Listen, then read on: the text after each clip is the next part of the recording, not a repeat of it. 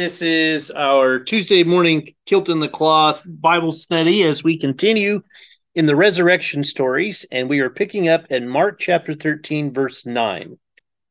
Um, we have have a few people that uh, I want to talk a little bit about in this dialogue. You have um,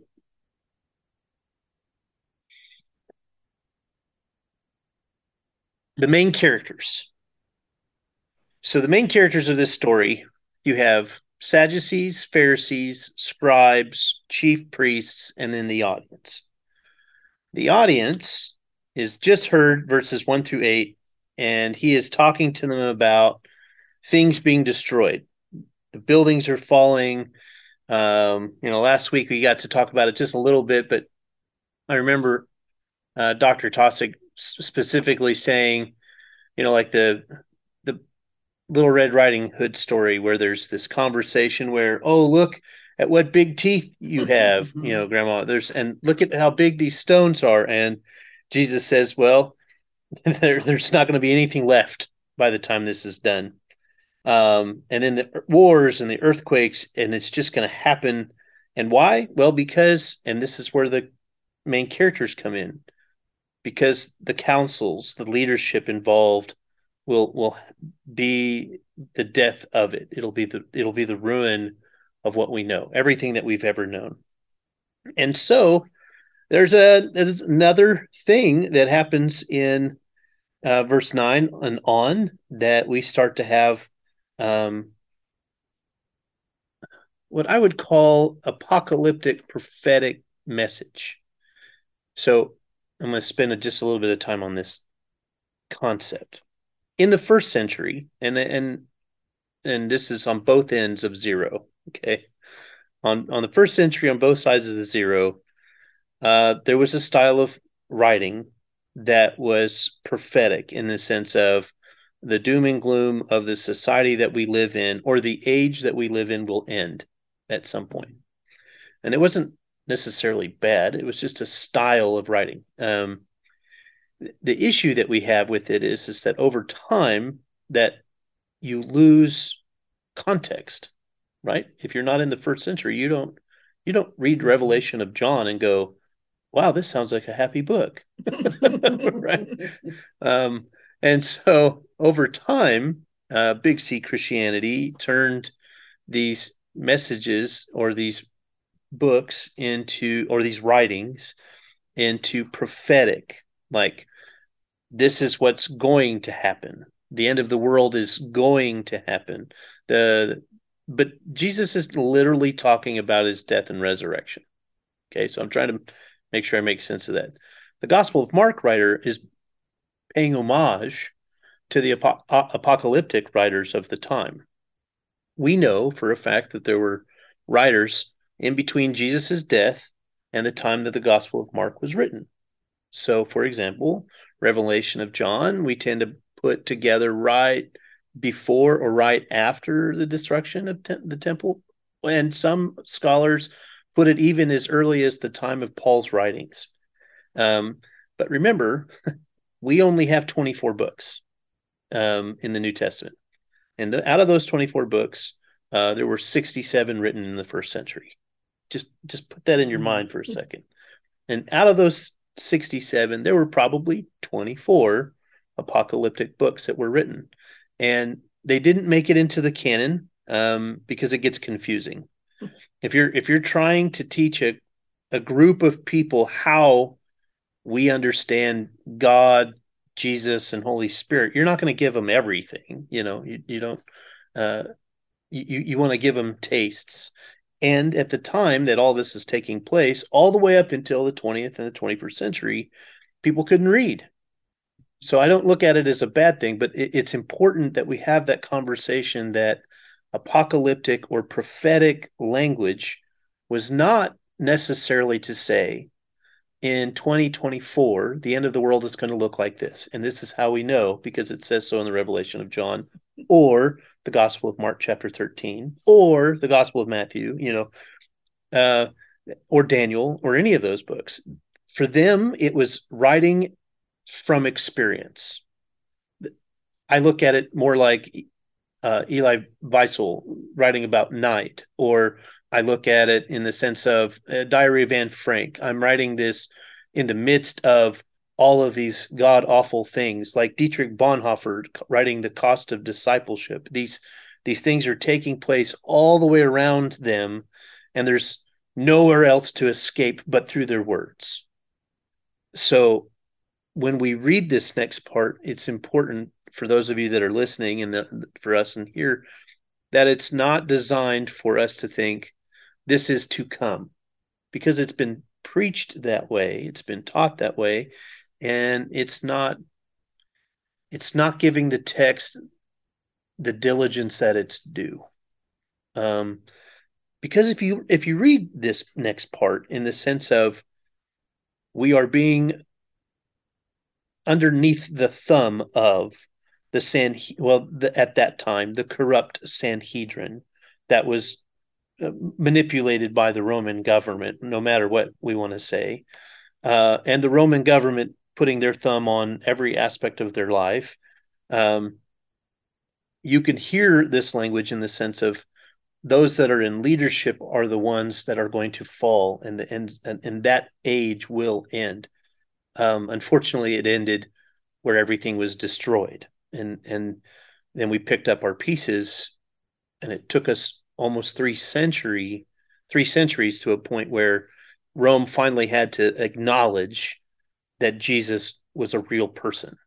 And and if and he doesn't and and constantine doesn't even do that. He just says these christians i think if he i think i remember something like these christian gnat people that kind of just show up like gnats they just show up everywhere. Uh they're they're uh we we we need to appease them. And his mom helen was uh was a strong believer which was always i've always found that fascinating. Um so this that's the language that i want you to think about and so when we talk about it in the 20th, 21st century, the context is weird in the way that it has been preached or taught for us for uh, these two pa- the past two centuries and the centuries pr- prior. So, with that being said, let's let's begin at verse nine. Any any comments, questions? Okay. So, as for yourselves, beware, for they will hand you over to councils and you will be beaten in synagogues, and you will stand before governors and kings because of me. As a testimony to them and the good news must first be proclaimed to all nations when they bring you to trial and hand you over. Do not worry beforehand about what you are to say, but say whatever is given you at that time. For it is not you who speak, but the Holy Spirit. Brother will betray brother to death, and a father his child, and Children will rise against parents and have them put to death, and you will be hated by all because of my name. But the one who endures to the end will be saved. But when you see the desolating sacrilege set up where it ought not to be, and then notice mine has a parenthesis here, let the reader understand. Is that what yours has in Greek? It doesn't have the reader understand.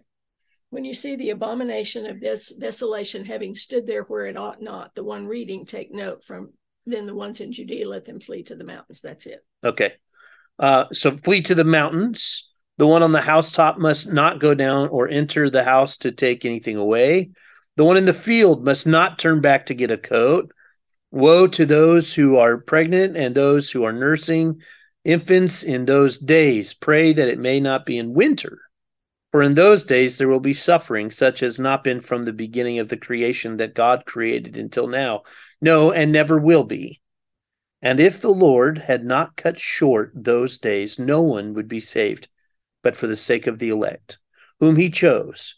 He has cut short those days, and if anyone says to you at that time, Look, here is the Messiah, or Look, there he is, do not believe it false messiahs and false prophets will appear and produce signs and omens to lead astray, if possible, the elect, but be alert.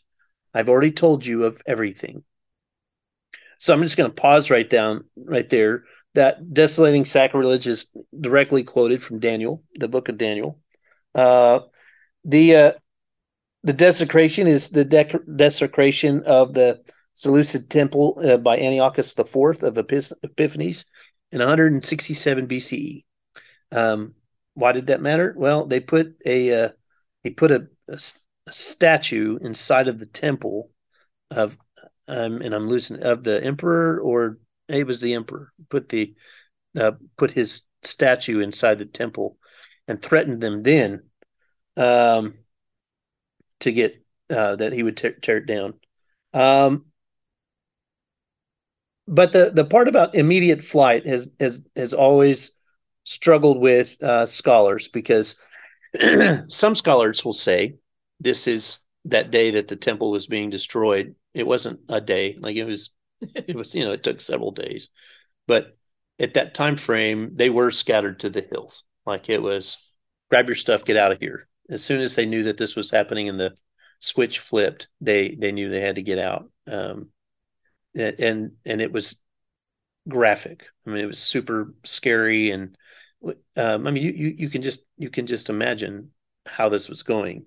Um, I've even heard, and and this is probably going off into rabbit trails, but you know, the interesting thing about uh, the temple being destroyed is, is that's about the same time as Pompeii, uh, the Mount Vesuvius exploding, um, and just the graphic images of what took place at Pompeii, we we have we can see like as they keep doing archaeological digs, it's perfectly preserved, and it's it's crazy to think this has been preserved for you know almost two millennia.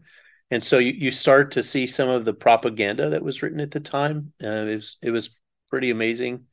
Um, the sewers in Pompeii which you would think uh, would have been covered in lava, actually have papers and stuff, and they have bread that was literally in the oven that just kind of carbonized itself. It's it's amazing, and why I'm making a big deal out of it. But I have heard the conversation that the destruction of Vesuvius was alluded to almost at the same level of what took place in the temple to the people of Judea. Like, so there's this idea of this destruction and everybody's running away and there's nowhere for you to hide. It's just, you got to go. You got to get out of here. Um, and there's a lot of conversation about that, but not, not a lot of uh, academics really want to go down that rabbit trail. But you could start to see, I think you could see that this isn't just about the end of times. If you put it in perspective, in context of the first century, this is talking specifically about um, the destruction of the temple. Um, questions, comments?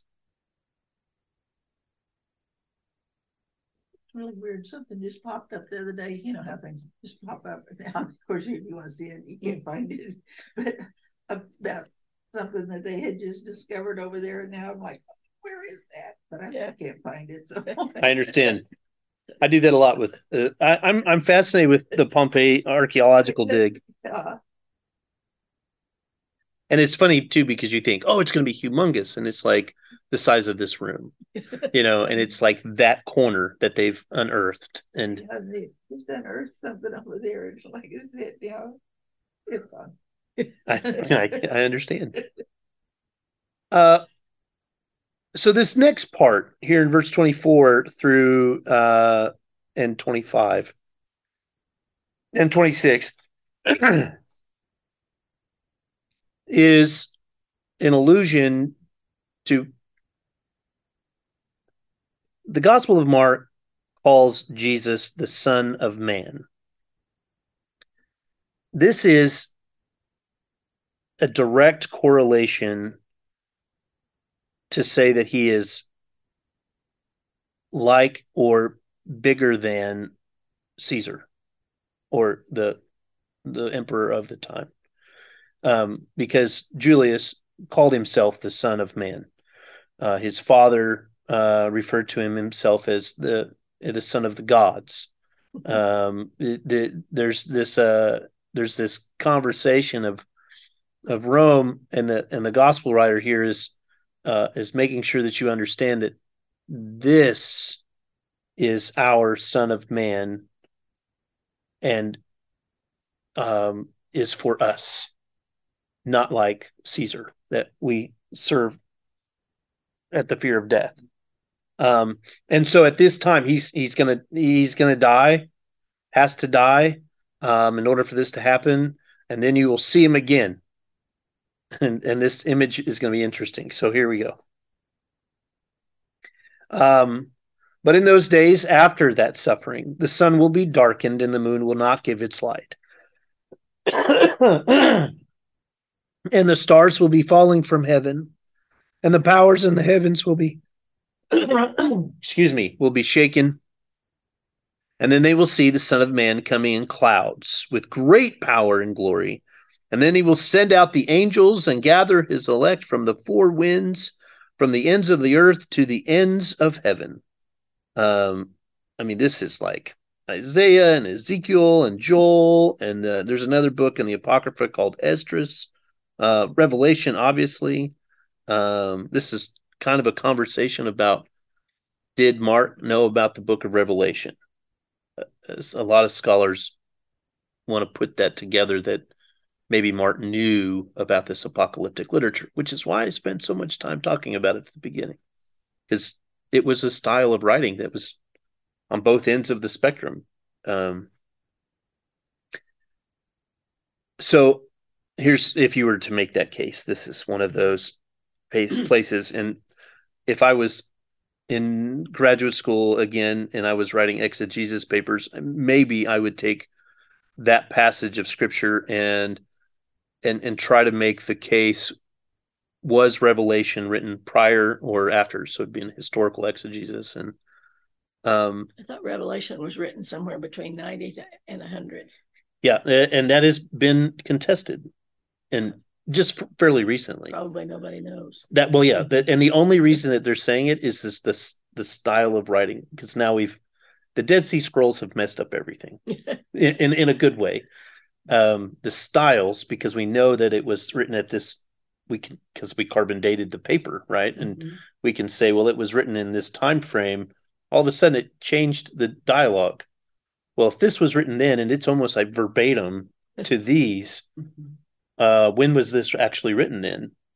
So um it's so it, that's why i'm saying that yeah. So it's also like the book of acts. The book of acts we were always taught was written what 90 100 I, I don't know. It was only the Gospels I've heard argued about what time they were written, not, And- the, not Acts. well at luke and acts now in the last 20 years have been argued that they were written in the second century Okay. which is Very late. really late and then john was written even after that Because they did the the first canon. Mhm. I thought that was 200 and something. 343 by eusebius Well, then they'd have to hurry if they got it done in the second century to be ready to do that. that's right so if if it was Who knows? that's the that's the thing and and we've slowly been able to start finding some of these documents so 343 eusebius puts the first canon together and it also included the gospel of thomas Mm. um and then in about 356 anastasius puts another canon together. So you know you have the council of uh 312 constantine says christianity blah blah blah blah.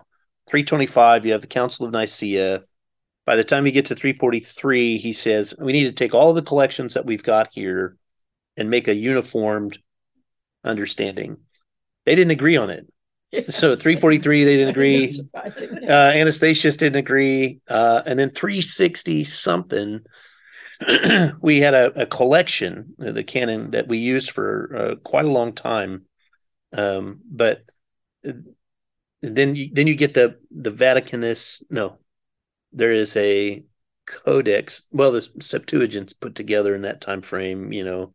I thought the Septuagint was done before the. the septuagint's done before. No i'm sorry you take the septuagint and then you add it to the new codex Okay. that's in uh, i think the 500s this is where i get sketchy because Yeah, from that point on they they changed it a billion times uh, maybe not a billion, maybe more like five or six, but but five or six times between that, and and then at one point they even did it all in Latin. You know, like that was Mm. this is how it's going to be. That's the language of God, and then the Council of Trent says, uh, it's either fourteen twenty nine or something. Said this is it. If you don't like it, too bad. Get out of here.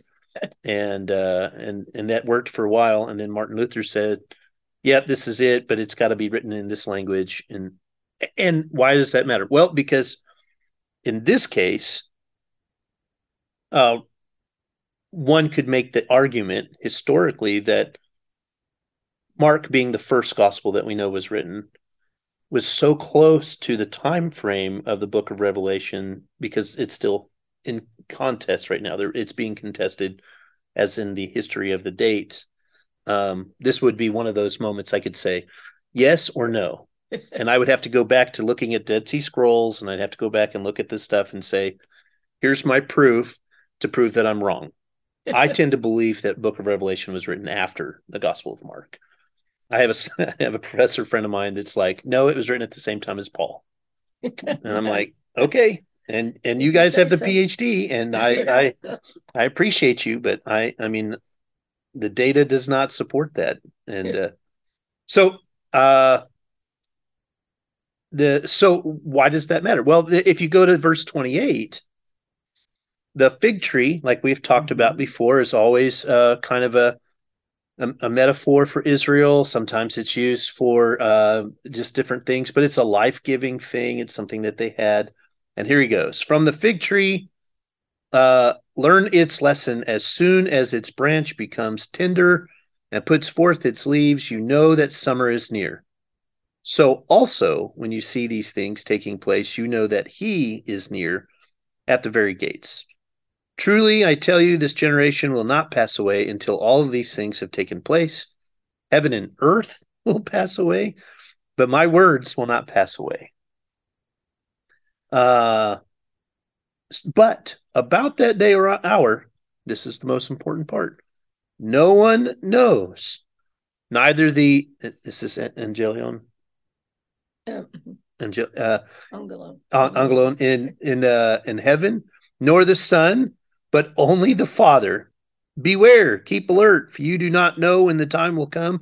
It is like a man going on a journey when he leaves home and puts his slaves in charge, each with his work, and commands the doorkeeper to be on his watch. Therefore, keep awake, for you do not know when the master of the house will come in the evening, or at midnight, or at cockcrow, or at dawn, or else he may find you asleep when he comes. And suddenly, what I say to you, I say to you all keep awake. There's no suddenly in there. I know. I, it's it's uh, it, it in this one it says suddenly, but it does. I know it doesn't have it in Greek. I I've I've come. It's, it's in the King, the Revised Standard Version. That's what the little thing is over here on the side. and they added it. You sleep when he comes. Su- oh, when he comes suddenly, there's suddenly up there, Yeah, but not. I just read it that you. way. Yeah. Yeah. So this is a, you know, if you read chapter thirteen, you you you get this kind of imagery. Note it has never been in the standard lessons that I've taught. Well, I take it back. Probably bits and There's pieces. one verse up there and a note there, and I looked up abomination, and it was. That's what they said, sacrilege. Yeah. Whoops. Yep, whoop. I dropped it him. Here. I can get it. I got him. I got him. I got him. Uh, it's not everybody's favorite passage of scripture to read. Um, most people skip Mark's 13, Mark 13's little apocalypse. Uh, there's there is a Mhm. ton of stuff written about this academically, though. Um, they're the only ones that care. yeah, they're the only ones that care. Um, the, the uh, I I had to write a section about the desolating sacrilege, and then, uh, and Mark's baptism story I had to write about. Oh, and the Syrophoenician woman, yeah, she was a part. It- so Mark Mark has this really interesting apocalyptic language that kind of puts it closer to that genre of apocalyptic writing. He uh, he does this right before we get to the plot to kill him. So he tells them about how the building's going to fall apart. They've all looked at it and go, "Oh my gosh, look at how awesome these buildings are! What big teeth you have!" He's like, "Well, it's all going to fall away, and you're all going to die," you know. And he kind of says it that way, and then and then he says, "But for those of you that are a part of this new family, this elect, um, keep awake because it, it could happen at any time." Um, imagine what that would be like in the first century, that every single moment was in fear. They had to do that with the Romans anyway. Exactly. Yeah. And and now now they're now they're doing it with the Romans and their uh elected Yeah, officials. You know, the Sanhedrin. So now there's because uh what what ultimately happens with Jesus his the elected officials end up arresting him on some trumped up charge and have a mock trial um and and all, all and it's a it's a for um foreshadowing of what's yet to come. Mark does a brilliant job with that. I don't think matthew and luke do it uh i think they do a great job of foreshadowing. I don't i don't think they do it in such a way that says here's what's happening because Mark, Matthew and Luke have this thing where they want to blame people and name them, right? Like the Pharisees are the bad guys, and here's why. Or here's the Sadducees, and they're the bad guys. Or here's the scribes, and they're the bad guys. Notice that Mark doesn't. Remember, I said, remember, pay attention to the a- actors in the story and who the audience is. He doesn't name them. This is just common life here you got to be careful of who's who's in charge um, because at any moment uh, that's going to happen. Now i've heard 32 through 36 preached as uh, the conversation about um, the end of time as a moment to feel comfort like the end of time is tomorrow or what's his face has predicted the end of the world tomorrow and then the flip side is is the other ministers are like well we're never going to know when that happens anyway so why are you spending your time on that? And i mean I, i'm that guy. I uh, here's mark chapter 30 no, 13 verse 32 saying we're never going to know the time. I mean the angels in heaven don't even know. Yeah. uh my problem with this whole passage um as an academic is the angels the heaven and the earth conversation um that's a a really really hard theological process that they have thought out and i don't know if mark would have done that very often mark does pretty deep theology but heaven was not a Jewish idea. Um, when you died, you died. Your body went into Sheol. Um, and you were not made into something different. Your your breath just was over. Because for Jewish, the Jewish world was, I've been given this ruach. I'm supposed to live it, and that's it. You know, I, I I can do better because I have breath. That's what I'm supposed to do. The Christians, on the other hand, are competing with that idea and the Roman idea. The gods, plural, live in you know Mhm. up in the heavens, up in the heavens, uh, up in Olympus. Um, Well, I don't know about the Roman ones. Those were the yeah, Greek ones. I think that was, and I just totally slipped my brain. It was right there, and it's gone now. But wherever Jupiter is, you know, and I say heavens because it makes it easy, you Yeah. know, Mhm. uh, because there somewhere. they look up in the sky and that's where they are. So now these Christians, the audience, are saying, but God, uh, our God, obviously lives up in the, the heavens and supersedes all the rest of those. And God obviously has angels because we hear about them from our Jewish friends. And we're Jewish, so we know that there's angels. So it only makes sense that the celestial beings and stuff are up there in the heavens with God. That's a really that's a hard I mean, mm-hmm. you I mean, I just want you to put this together. That's if we if we believe that this is written in between 70 and 80, right? Just my professor said 65 to 75. So if we just say that, and then we say that Jesus died at 33, that means that in less than 40 years, he has had an entire culture that has believed for thousands of years in one way. Now they believe in a heaven. now they believe angels. in, in angels. Mm-hmm. And now they believe in a, a soul. Because, I mean, that's really what's taking place here. That, that's in 40 years. That that's pretty amazing. But you know, we we've seen it in our own culture, you know, in the United States even. It's it took us almost 200 years to realize, you know, maybe the civil rights movement is something that's kind of important. You know, maybe maybe we should treat other human beings like human beings. We didn't figure it out. I mean, we're we're still messing around with it, but we we try and we keep trying, right? You know, so it's it's not unforeseen. It's eventually we say, okay, enough is enough, and then it's a fast shift. Mm-hmm. But this shift theologically is a massive shift.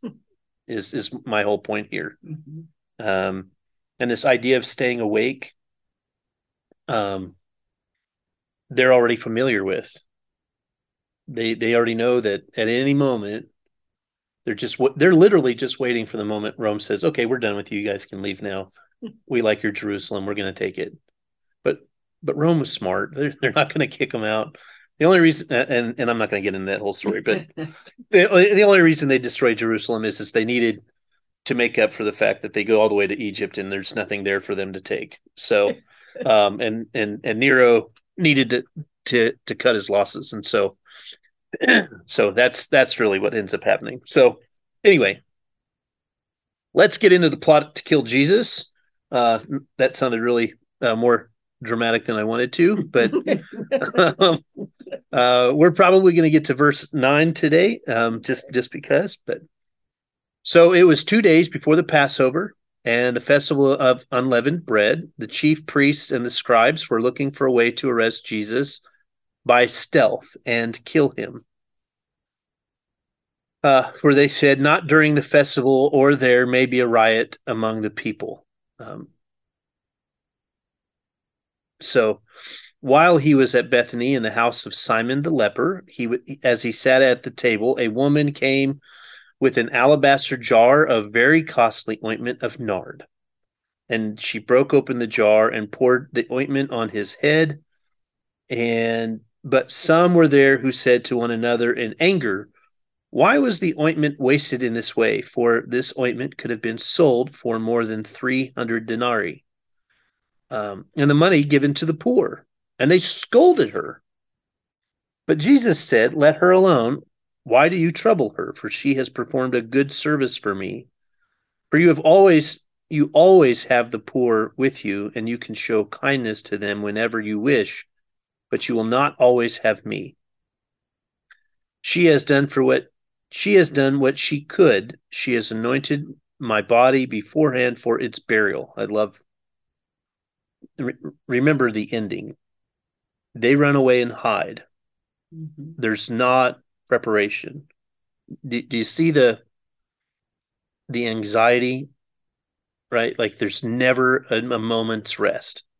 So she's preparing before its burial. Truly, I tell you, wherever the good news is proclaimed in the whole world, what she has done will be told in remembrance of her. Um, so now he's he's he is full blown said, Here I am. I am I am this I am I am Jesus. I am the Son of Man. Um this this uh this whole thing all the way through 16 verse 8 this is is is, is acknowledgement. Um, I was trying to see if there was anything in the commentary that I actually wanted to comment on, but really, nope, not really. Um, so just kind of talking about that. Is that how you remembered that story?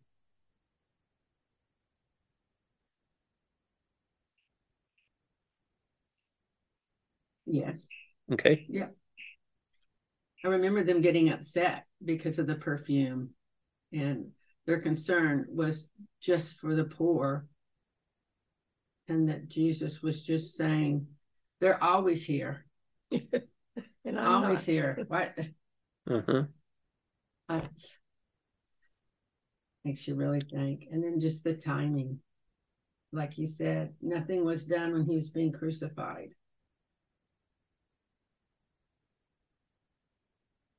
No one stood up for him, and yet she did her per she did, and that was expensive. That's Mhm. not Uh, Did one of the gospels name Judas Iscariot as the one who was upset about the money? uh, yes. Um, is it Luke? I don't know. I think it's Luke. I think somebody does. Oh, wait. names, names. It says, well, actually, all three of the other gospels give him a name. Oh, okay. So, yeah, Matthew uh, 26, Luke 22, and John 11 all name Judas Iscariot, and Mark does not. So, just a side, a, a side nerd bit. like, do you, do you remember? Because it would have been about the time that you were uh, in Christian education. We started talking about Q, the Q source of the Bible. I've I've heard that said, but I wasn't dealing with The Bible it. Yeah, in in those years, we were just dealing with the material that was there. But then when I got into into teaching adults, then it talks about the Q source in the in the commentaries all the time. So this is a big deal. Like that part that we just caught here, the, the Mhm. Judas Iscariot thing. Um, I'm going to go historical Jesus for just a second because this was this started. I mean, I think it didn't. I don't think it started at Phillips uh, at that point, but it kind of did. Um, in the 50s, there were some brilliant professors there, and then it just continued on. And then uh, across the country, scholars started having this discussion of can we really figure out the red letter version of the Bible? And in that conversation, this is this is why I always get messed up with the NIV and the NRSV. Like people used to t- teach us, like that one day I, I completely said it wrong when you, the NIV was inspired from the King James, and you're like, no, no, that's not true at all. uh, I was like, oh yeah, yeah, no. Mm, What happened is from the 50s through the 70s, there was this train of thought on the historical Jesus to figure out the red letter version of the Bible. The NIV and the NRSV were not a part of that discussion. Um, you know, they have their own translation processes, but they went to directly from the Greek, uh, and and they went from there. Um, NRSV was trying to do Hebrew and Greek, and if I'm right, I think the NIV did as well. Uh, but the the idea of the Q source is this it's the first eyewitness account. And then everything else that's written after that are the subsequent books, like the Gospels. So the closer you get to that moment, the more accurate the story is going to be. And there are stories. So you've got these three Gospels that are obviously copied. Um, you know, so Mark being the earlier book, uh, we tend to think that anything that Matthew has to say is tied from the Gospel of Mark. And any subsequent stories that are kind of like Matthew and Mark probably came from Mark, but more than likely, because Matthew and Luke are written in two ge- geographic different areas, came from the original source, which they call the Q, the quell. And this Q source um, has a lot of stuff in there that didn't need names like Judas Iscariot. The story, uh, I was the other thing I was going to point out on this Mhm. is the other. This is also the Mary Magdalene story in the other Gospels, but she doesn't use just perfume. She she uses her Years. tears and she uses her hair you know so like this the gospels change it so um so when you see that that's a geographical difference and in this place the other gospels have it but mark doesn't so this shows this was an earlier version of the text and then matthew luke and john were obviously later because they liked this story so they they put it in there um, and it was important to them because you gotta you gotta have that. Sorry, I had to have a nerd moment for just a second um, because th- this this is kind of a this is kind of a big deal. What what do we do with this anointing? Who gets anointed in the Bible? Kings, Kings Mhm. and priests, and it's one we always forget. prophets weren't, were they? Yeah, Prophets were? yeah, it's a weird anointing. Prophets. priests, prophets, and kings. Prophets sometimes anoint themselves. Oh, okay. That's probably why I get Samuel anointed everybody. Samuel anoints He everybody. A long time. He did. Um, but prophets have to be the one that anointed people. Yeah. And then later on, priests Mhm. anoint people. It's fascinating because anointing always was used in healing rituals, in burial rituals, in marriage with rituals. It was used in uh I'm trying to think of what another one. Cleansing rituals. You're anointed with oil, so you were cleansed after your burnt offerings and you came out, you were anointed with oil and given a white robe until you were able to dry and had a moment of purification and then you put your clothes back on and went back to work, you know. Um, it was weird. Um, so there's and there's anointing on all the sacrifices, you know, like there's there's this weird uh anointing thing that takes place here, but it shows the anointing also signifies not just his burial, but his Resurrection. resurrection. And if he's going to be the Son of Man, he's going to have to be anointed as king. Hmm. So the woman becomes a prophet or a priest. Did you see how that happened? The only people that can anoint people Yeah. are those that are in leadership. She just anointed him. It's literally what it says, right? Oh, she did. He sat at the table. Woman Yeah. came with the alabaster jar, and she broke open the jar and poured the ointment on his head. That is an anointing ceremony, if I ever heard one.